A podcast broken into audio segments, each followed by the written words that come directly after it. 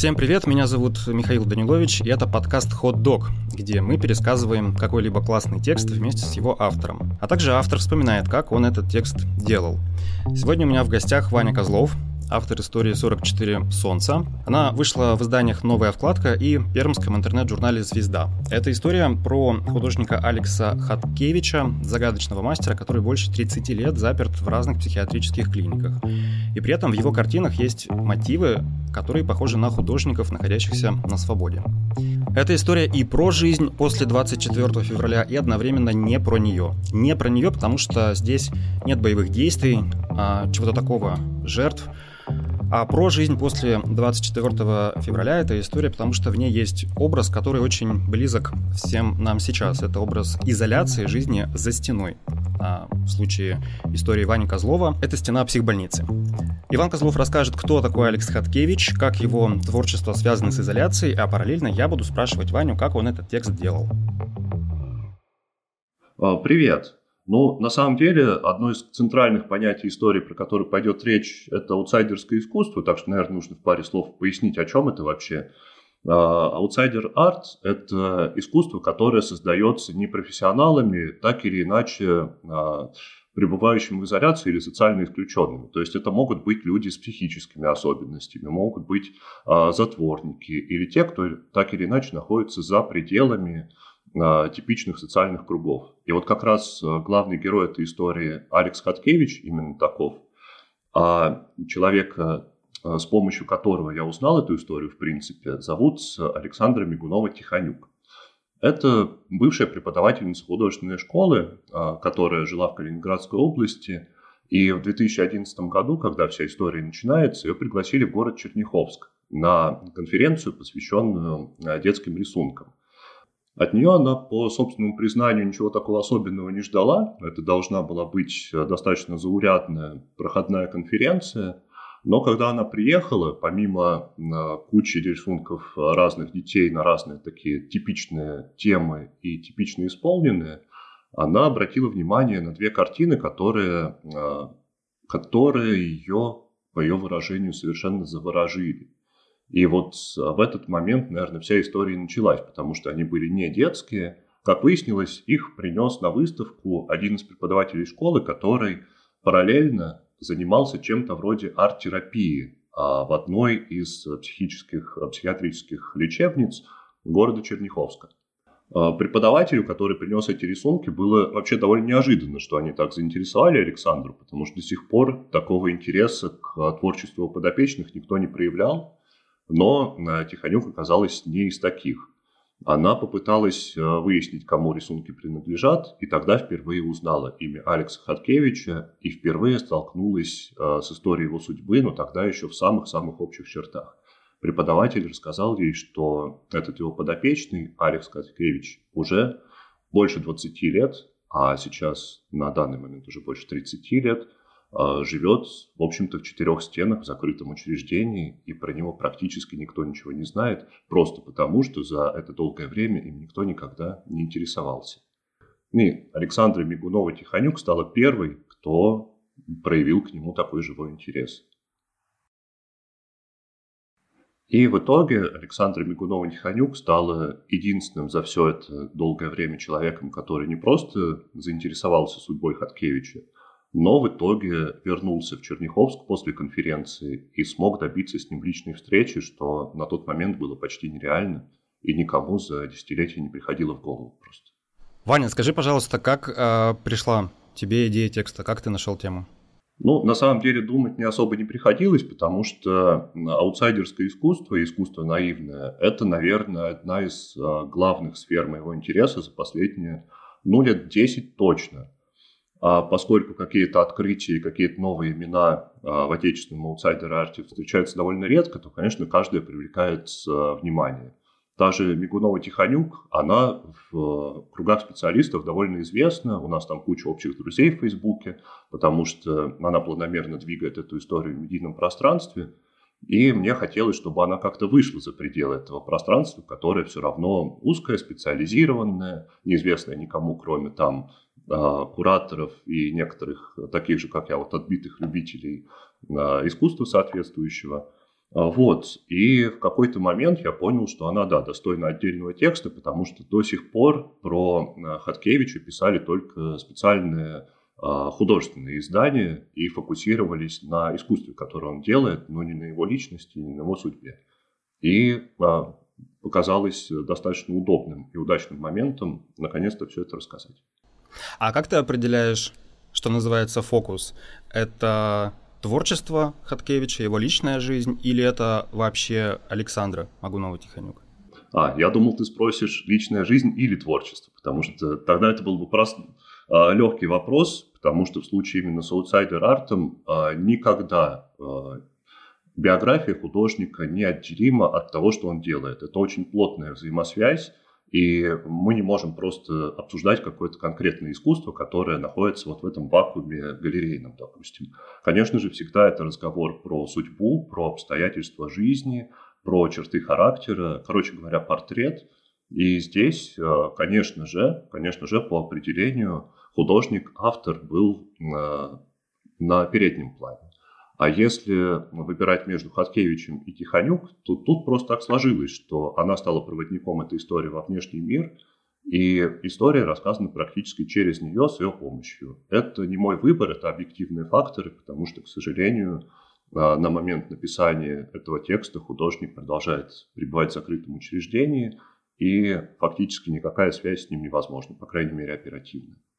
Про а, структуру твоей истории я хотел спросить. Она, ну, не хронологическая. А ты говоришь о том, что, ну, в твоем понимании это история про личность художника, а, в общем, про его биографию, но начинается все даже не с художника вообще, а начинается а, с Александры Магуновой Тихонюк и как она его нашла. Как ты выстраивал хронологию, а, ну, вот это повествование, структуру текста, ну и была ли такая мысль, э, что бы сделать, чтобы не запутать читателя? Слушай, это очень хороший вопрос, который мне не приходил в голову, пока ты мне его не задал, а стоило бы, между прочим. Потому что за ним скрыта такая важная э, часть э, всей вот этой канвы. На самом деле, конечно же, я бы хотел, чтобы непосредственно Алекс Хаткевич, его биография, им изложенная, была вот этим смыслообразующим стержнем, на который вся история нанизывается. Но им стал другой человек, а, знакомый с художником просто в силу течения обстоятельств, и мы наблюдаем за развитием его глазами. То есть хронология такая, как она впервые познакомилась с автором, как впервые к нему приехала, как развивалось их общение. Это проблема, потому что это немножко объективирует самого а, автора Хаткевича. Он перед нами как бы опосредованно дан. И наверное, стоило бы привлечь к этому даже побольше внимания, потому что условия, в которых он содержится, это не самые, не самые хорошие условия, в которых вообще может содержаться человек. У человека, и это общая проблема для большинства представителей аутсайдер-арта, у них должен быть свой голос, который должен быть им дан посредством медиа, посредством а, вот, журналистики и текста в том числе. Но э, в данном случае это оказалось невозможным просто. В идеальном пространстве, конечно же, э, в идеальной истории, я должен был, наверное, завязать с ним переписку и изложить все-таки э, а, все, что он говорит, все, что он собой представляет и думает о жизни, из первых уст. Но э, соответствующий опыт вот с э, Мигуновой Тихонюк показал, что на это мне потребовалось, наверное, лет 10 или 15, потому что коммуникация затруднена, очень редко он считает нужным что-то рассказывать о себе. А, и, конечно же, тогда я бы закончил текст, наверное, не просто за рамками дедлайнов, я его и так закончил за рамками дедлайнов, но не десятилетия, извините меня, на это бы ушло, на это бы ушло по, поменьше времени. Это некоторая вынужденная мера, поэтому история рассказана через призму, через оптику другого человека. На этом я бы хотел сделать акцент. Но при этом, а, да, она не по хронологии, но ты не запутываешься, читая ее, ты, а, в общем, я свой читательский опыт расскажу, ты, а, ну, не, не, теряешься, тебя это никак не смущает.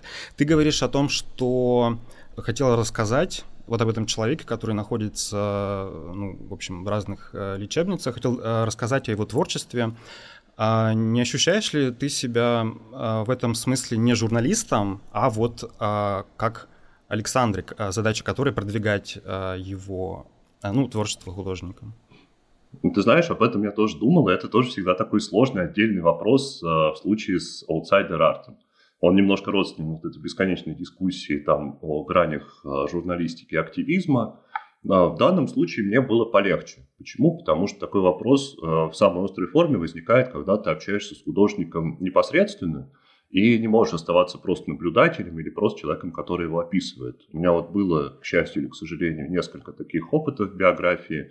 Восемь лет назад, например, когда мы открыли пермского художника-аутсайдера Александра Лиханова, я про него тоже написал много текстов, некоторые чисто журналистские, некоторые не очень, но поскольку у нас а, проходило такое непосредственное активное общение, а, поскольку он определенно нуждался, нуждался в средствах, а, в каких-то средствах самовыражения, в материалах, чтобы заниматься творчеством, мы э, в рамках Центра городской культуры помогали ему в этом, поощряли его, давали ему какие-то деньги и гонорары, чтобы он мог продолжать.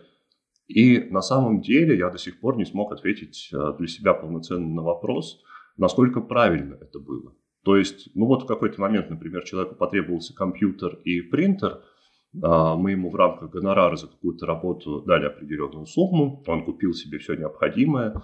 Ну и вот э, вопрос, где э, заканчивается причинно-следственная цепочка, и должен ли я чувствовать часть ответственности за то, что с человеком в итоге что-то произошло из-за нашего вмешательства в его судьбу. Это всегда сложно, это всегда неочевидный выбор, э, который делается отдельным для каждой отдельной истории. А здесь было, конечно, легче, потому что э, контакты с Хаткевичем у меня получились опосредованные, у меня не было какого-то соблазна как-то на него повлиять, э, не было опасности, что у меня включится этот синдром спасателя непонятный. У нас не было прямого контакта, поэтому все-таки отстраненность эту некоторую, мне кажется, удалось выдержать. В общем, как теперь можно понять, биография Хаткевича нам известна только, собственно говоря, со слов самого Хаткевича. Да и то не столько со слов, сколько из э, писем, которую вот Александра Мигунова-Тихонюк э, мне передала и мне достаточно э, подробно рассказал. Хаткевич – это человек, который родился 25 марта 1950 года в Риге, впервые попал в тюрьму уже в 1968 году. А, тогда ему только стукнуло 18, э, и ему сходу буквально, а, по-моему, даже не очень поздно после дня рождения, после достижения совершеннолетия, впаяли 15 лет. Но при этом неизвестно совершенно за что. Он отказывается говорить, а, даже несмотря на уровень доверия, который у них с Александрой возник за эти годы, он все еще и не открылся. Но, так или иначе, этот срок он полностью отсидел – Потом вышел, провел на свободе ровно три года. Там а, работал каким-то разнорабочим, грузчиком, жил в общежитии. Это были, судя по всему, какие-то годы не обремененные большим количеством событий для него. А потом случилось что-то еще, а, что-то, судя по всему, а, достаточно ужасное, но тоже неизвестное.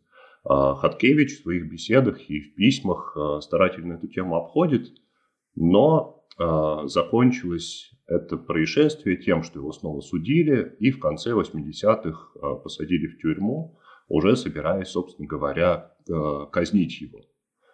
А, ему повезло, потому что он прошел свидетельствование, и смертная казнь была заменена бессрочным содержанием психиатрической лечебницы, куда он в итоге и попал. И там, естественно, этот персонаж, изначально уже на тот момент молчаливый, скрытный, стал обрастать огромным количеством слухов. А, Александра мне рассказывала, как с ней шушукались а, в больнице, что зачем вы к нему ходите, он же там, говорят, убивал женщин пачками, убил 16 человек, санитарки боялись к нему приближаться, чтобы не стать там 17-18 жертвой.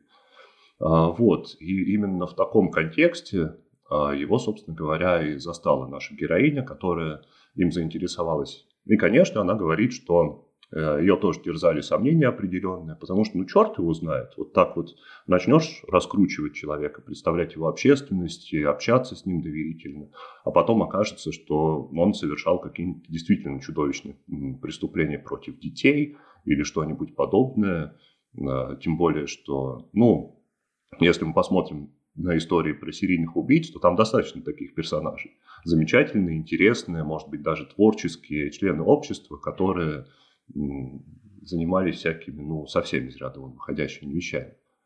А, тем не менее, спустя какое-то время, несмотря на то, что а, биография Хаткевича была защищена медицинской тайной, а это я забыл сказать, это, в общем-то, основная причина, по которой мы так опосредованно и так мало о нем знаем. Например, общение с персоналом больницы было обречено на провал, потому что они не, не имеют права, не уполномочены что-то рассказывать о своем пациенте постороннему человеку.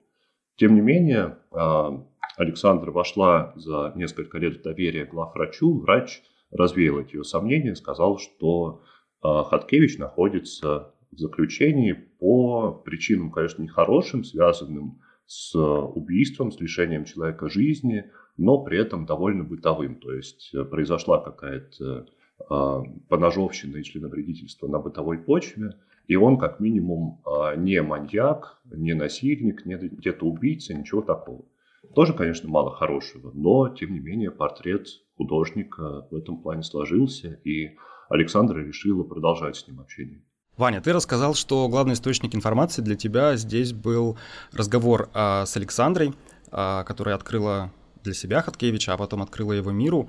Какие еще были источники, а, с кем еще удалось поговорить и что было самым сложным в сборе информации?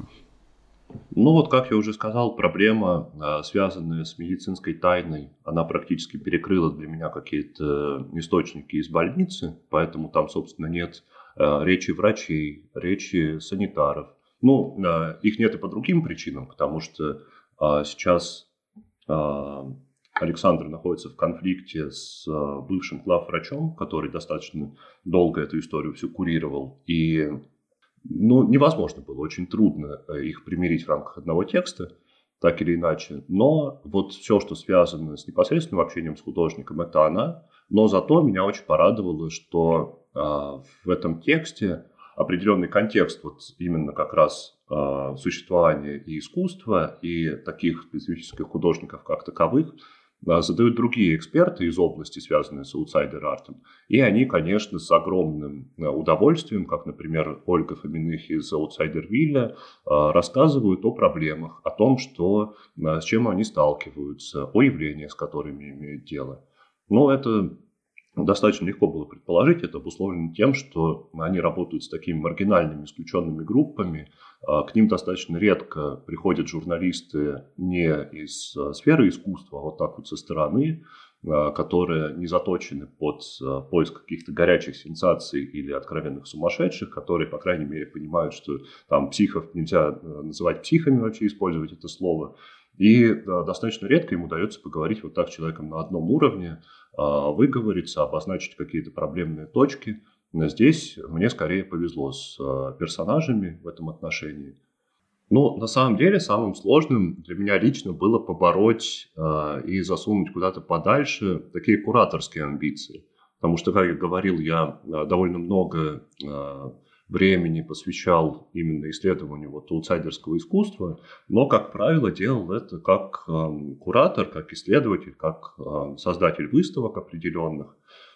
И, конечно же, Конечно же, слушая всю эту историю от Александры Микуновой-Тихонюк, меня, честно говоря, грызла а, такая, ну, не черная, может быть, но и не совсем белая зависть, потому что очень редко бывает а, очень редко выпадает вот такая удивительная возможность встречи с таким человеком, которого ты открываешь миру, который для тебя становится одним из основных а, векторов приложения всех твоих усилий творческих, а, с которым ты вступаешь вот в такой творческий тандем, а, которого как-то презентуешь, делаешь ему и, ну и себе, что греха таить, конечно же. Это вот один из таких интересных моментов в плане Мигунова Тихонюк как характера.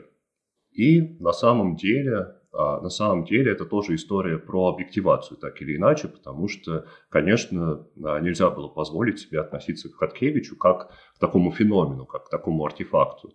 История должна была быть гуманной, история должна была быть человеческой. Что я, наверное, постарался сделать, и что, наверное, может быть, даже удалось, но вот эти вот подлые такие нотки амбициозности кураторской, их было, по крайней мере, внутренне мне преодолеть достаточно нелегко. На тексте это, надеюсь, никак не сказалось, но какая-то вот внутренняя душевная работа, я ее внутри себя старался фиксировать параллельно.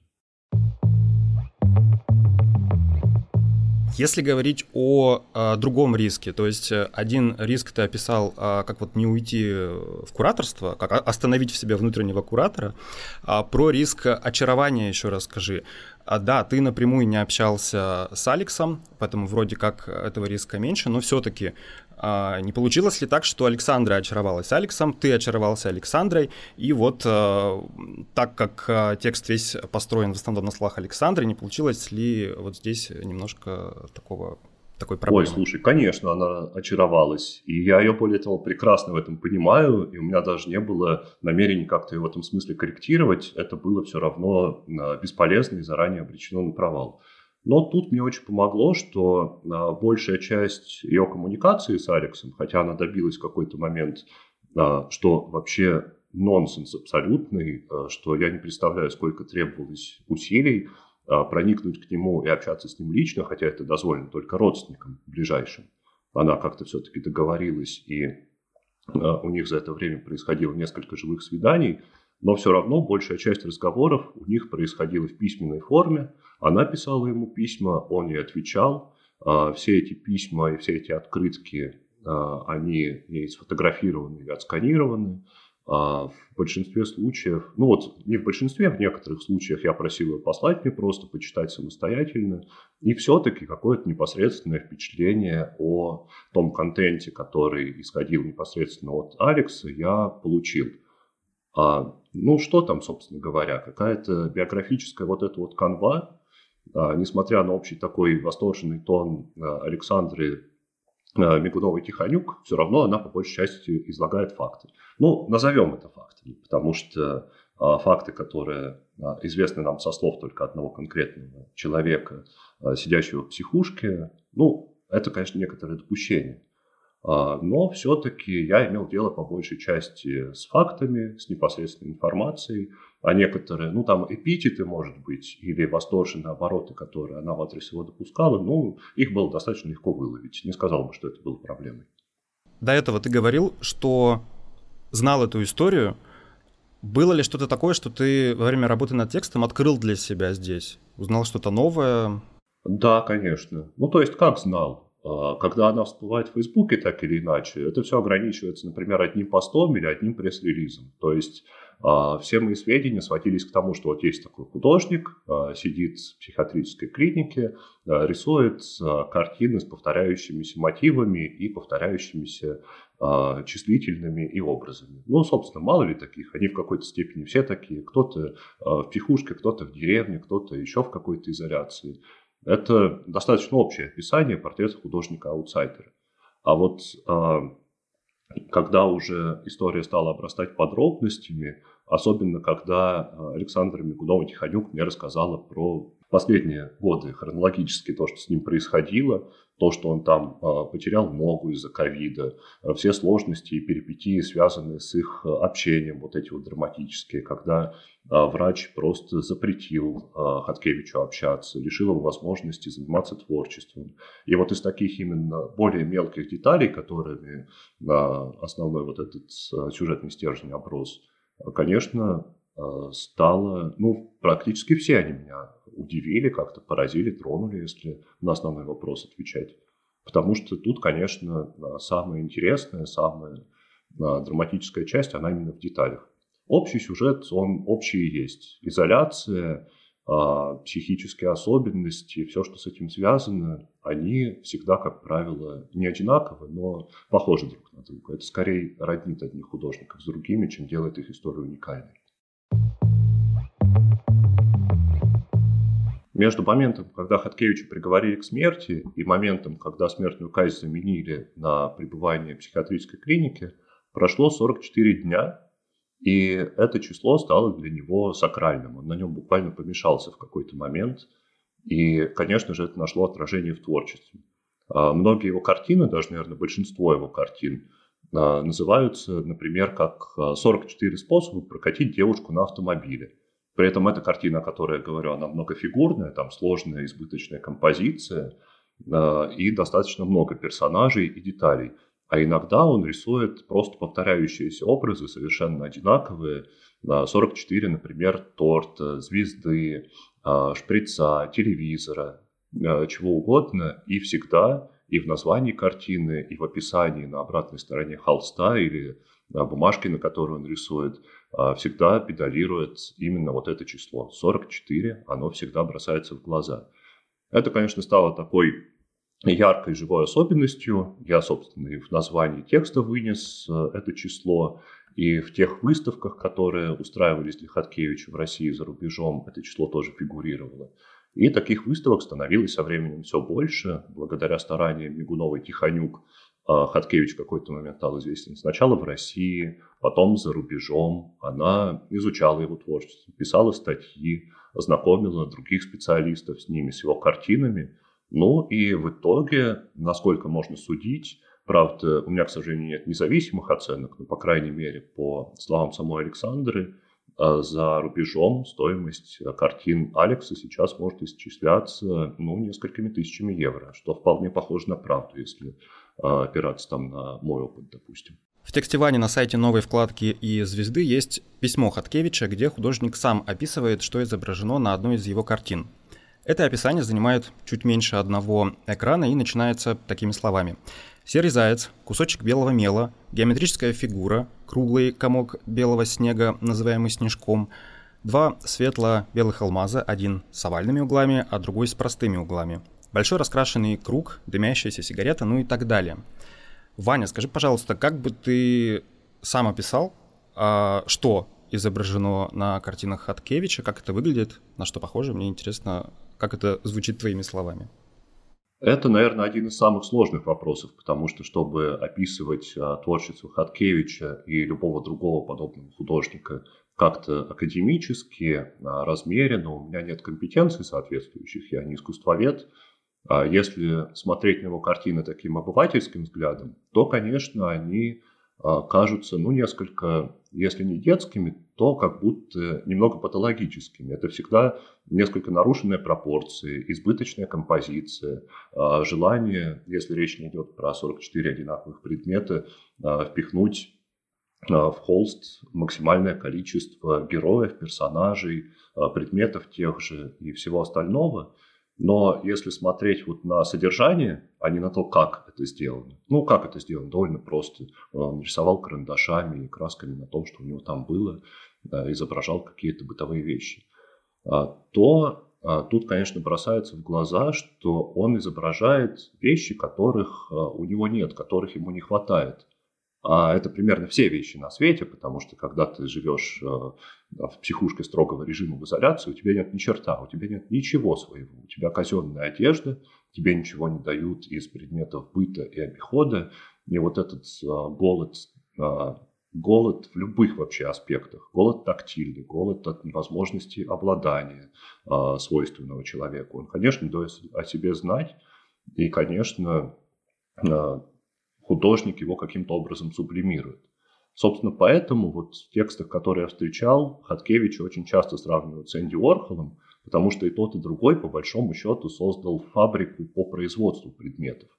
Но только если Уорхол, например, это делал по своим мотивам, причем по достаточно тоже разным, интересным, начиная от того, что а, собственно говоря, такова суть поп-арта, и заканчивая тем, что он ужасно сознательно боялся смерти. Я вот э, не так давно что-то про него читал, но узнал, что после смерти от него осталось какое-то несметное количество коробок, забитых всяким дерьмом, всяким бытовым мусором, который до сих пор его кураторы каталогизируют и не могут каталогизировать до конца. Мне кажется, это такое желание подспутное спасти предметы от небытия, допустим. А в случае с Хаткевичем такого нет. И вот это его желание продуцировать постоянно одинаковые предметы и создавать их бесконечные копии, оно на самом деле, ну, на мой взгляд, это как раз э, чистое следствие его психиатрического диагноза. Есть даже такое специальное слово, когда ты бесконечно копируешь вот эти повторяющиеся образы. Но я его выморал из текста, а потом, как выяснилось, благополучно забыл сам и сейчас не могу вспомнить. Ну, а, нам это может быть близко, когда в состоянии повышенной тревожности и вот это вот э, обсессивно-компульсивное желание а, механически изображать ручкой на бумаге какие-то орнаменты или повторяющиеся вещи. Вот это идет оттуда. Но если мы посмотрим на содержание этих образов, то да, можно утверждать, что это вещи, которых не хватало ему какой-то момент жизни. В Советском Союзе в позднем эти были телефоны, бобинные магнитофоны, какие-то а, предметы интерьера, автомобили, что-то подобное. Да, всем этим он символически обладал, когда изображал это на бумаге. Поэтому Александр рассказывает, что одним из самых, наверное, драматичных моментов его жизни было, когда главврач запретил ему рисовать, и он остался без всего уже точно. То есть у него не было предметов настоящих и не было предметов э, символических, которые он изображал. Вот тогда ему было плохо, и это было видно по его письмам. Как так получилось, что работы Хаткевича, они похожи на картины художников, которые на свободе? Слушай, замечательный вопрос. Вообще хрен знает, как так получилось. Это феномен какой-то. И вот Александр не может, например, этого понять, потому что ну, закрытое психиатрическое учреждение для нарушителей закона, куда они насильно определены, это же а, чудовищный уровень цензуры. То есть, если тебе посылают газеты, из них а, вымарывают большую часть фотографий, из них вымарывают информацию, которая может тебя как-то вызвать твое нездоровое нервное возбуждение. А это, наверное, практически все, кроме, там, не знаю, гороскопов или анекдотов в конце. И Хаткевич десятилетиями жил в условиях вот такой вот жесткой изоляции. Естественно, у него не было никакого понимания про художников-концептуалистов, про современное направление а, в творчестве. Хотя, как я уже говорил, в итоге получилось, что да, он действительно похож по духу на тот же концептуализм или на поп-арт. А, если бы он был включен в художественную среду, то, наверное, он сам бы мог согласиться с таким статусом. Откуда это все э, взялось, непонятно. Моя гипотеза такова, что вот эта вот а, ноосфера, вот этот информационный фон, в котором мы живем, он э, гораздо плотнее, чем мы привыкли думать, потому что мы его не замечаем.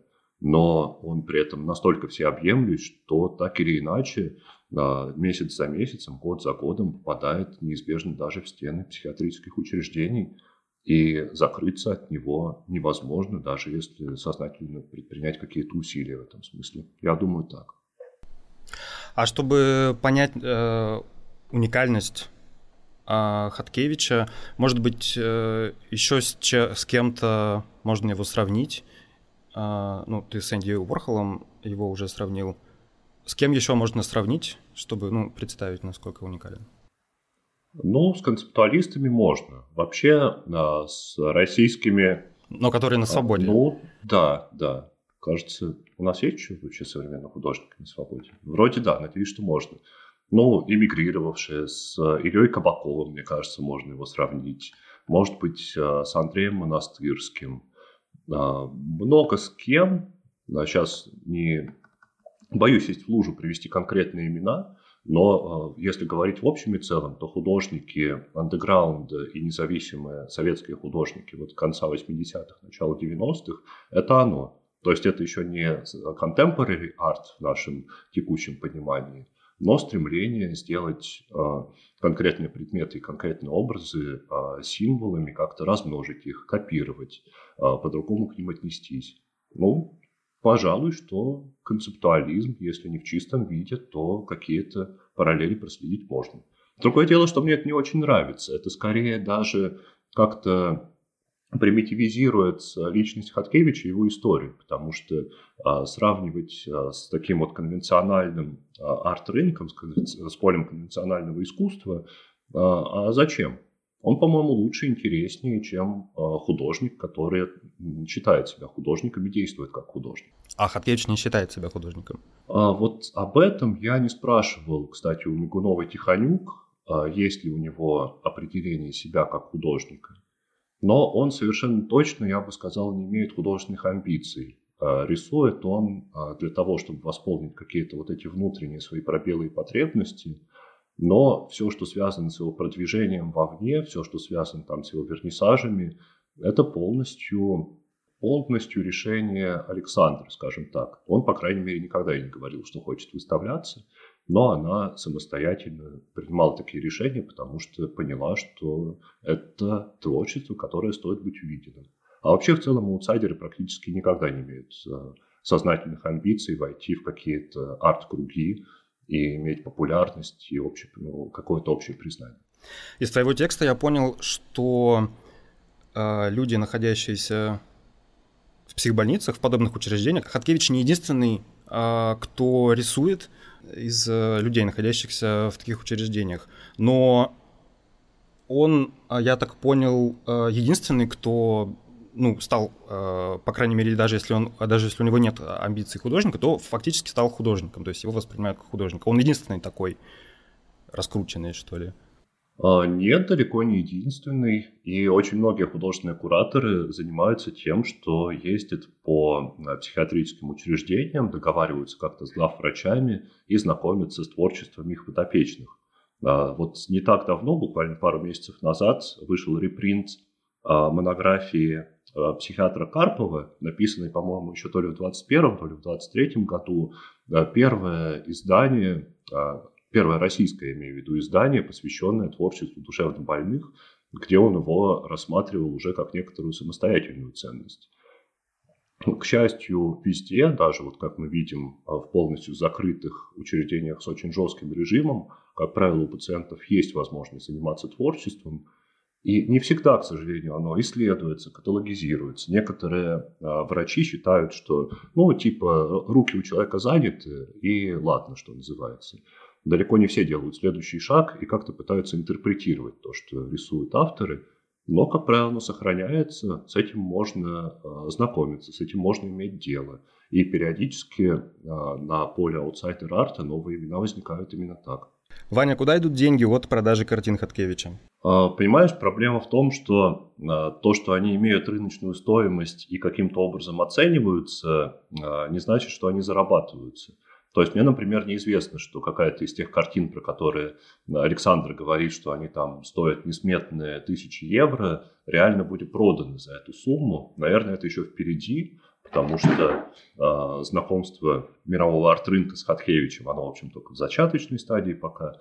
Но, э, учитывая, что э, часть картин уже есть в частных коллекциях, очевидно, что они продавались, насколько я понимаю, они все находятся на счету, который, ну, Хаткевич, понятно, он не может пользоваться никакими деньгами, у него, напомню, нет ничего своего вообще, но это, естественно, деньги, которые направлены на будущее благополучие художника, а, а не только там Александры, которая узурпировала его и а, тянет личную выгоду. Нет, эта история не об этом. Я сейчас немножко забегу вперед, чтобы пояснить.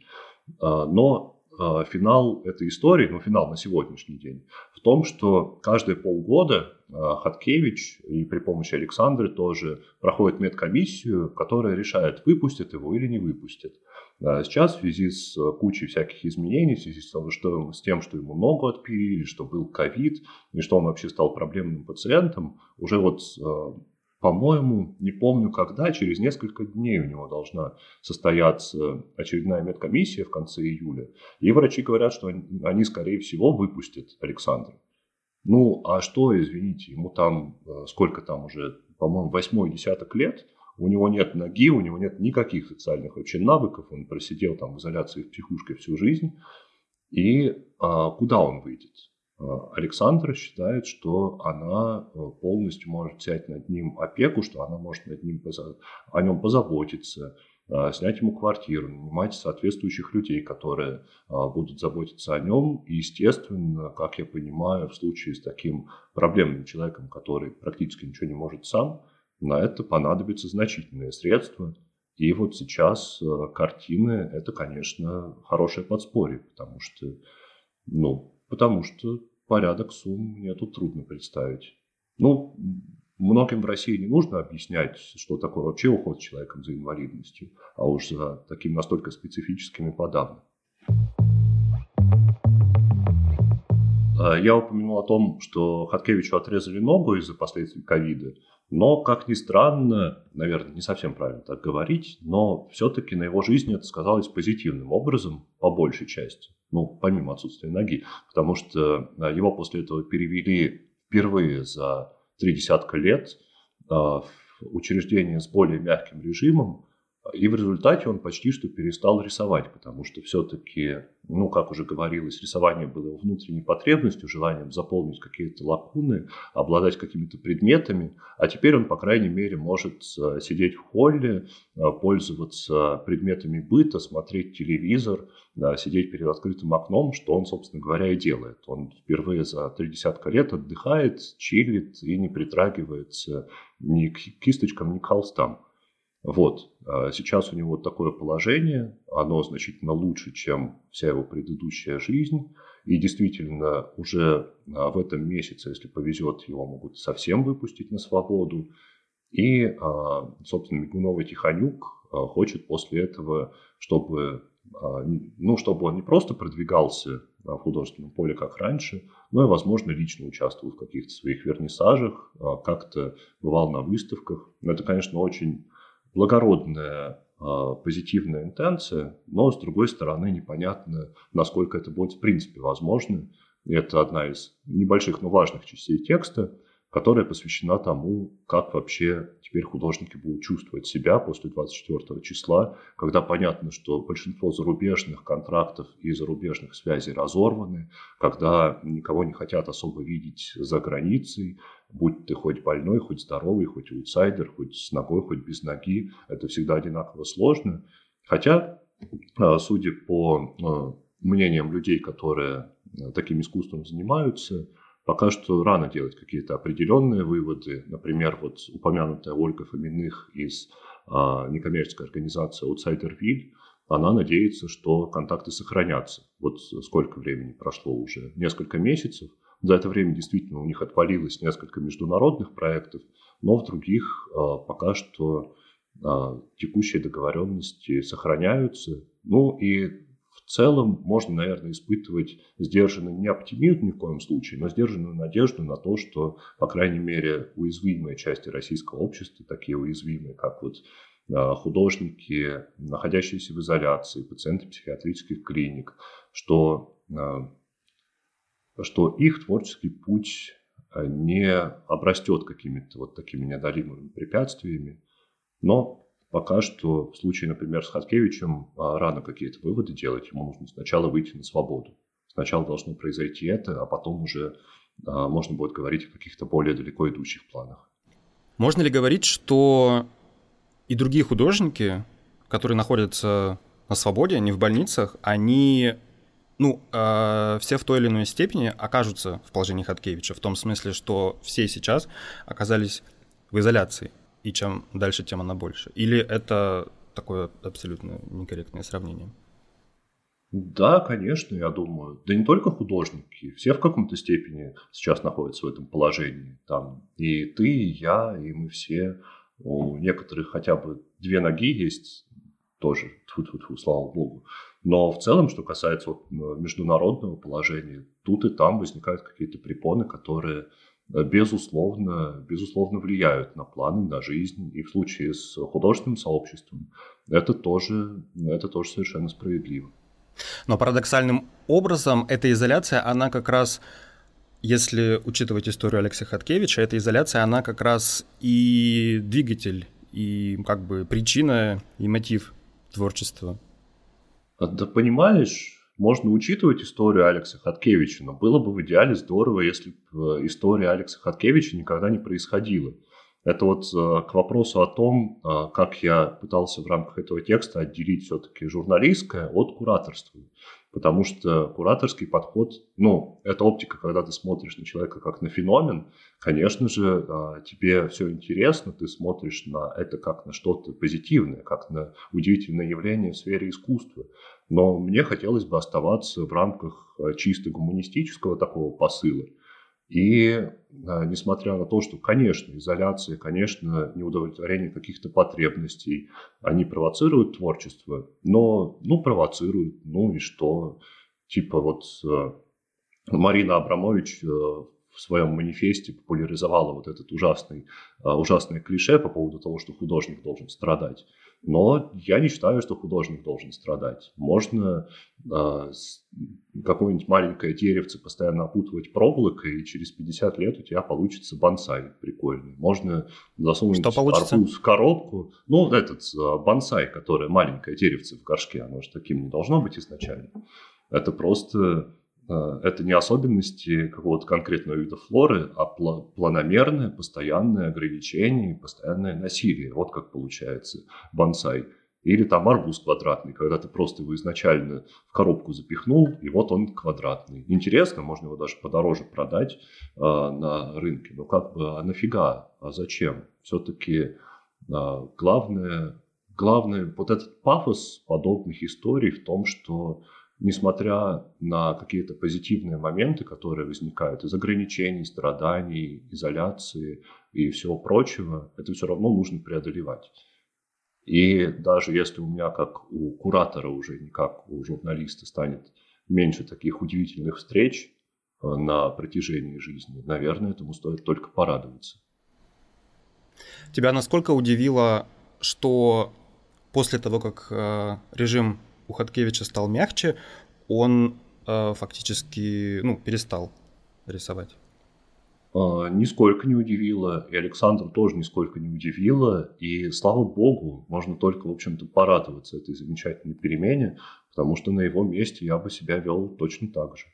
Когда ты закрываешь какие-то потребности, а, ты можешь позволить себе, да, посидеть, посмотреть в окно, посмотреть телевизор. То есть наша э, возможности смотреть в окно у него не было очень долго. Это тоже такой важный а, важный мотив текста про то, как э, трудно коммуницировать вот с людьми, которые в такой ситуации изоляции находятся. Тем более, когда был ковид, меня совершенно поразил момент, когда а, Александра не имела никакой возможности с ним коммуницировать, а, письма тогда тоже запретили, вся корреспонденция очень долго доходила, и она буквально шарохалась под окнами клиники, и если им удавалось друг с другом перемигиваться и помахать друг другу через окно, через значительное расстояние, просто установить какой-то визуальный контакт, это было уже очень много. Ну да, учитывая вот этот невероятный прессинг, эту депривацию, она, наверное, способствует развитию да, самобытного творчества, в чем-то компульсивного. Но нет и нет. Пусть спокойно себе телевизор смотрит, выходит из а, лечебницы и обустраивается в быту, а без искусства, я думаю, мы как-нибудь проживем в этом отношении.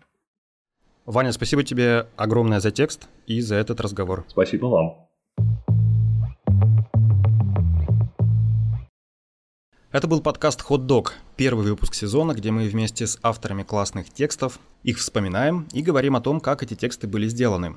Читайте материал «44 солнца» Ивана Козлова на новой вкладке и в пермском интернет-журнале «Звезда». Все ссылки в описании этого подкаста. А еще не забывайте оставлять отзывы к нашему подкасту на всех платформах для прослушивания. Мы есть в Apple подкастах, Яндекс Музыке, Spotify, Кастбоксе и вообще везде. До следующего выпуска.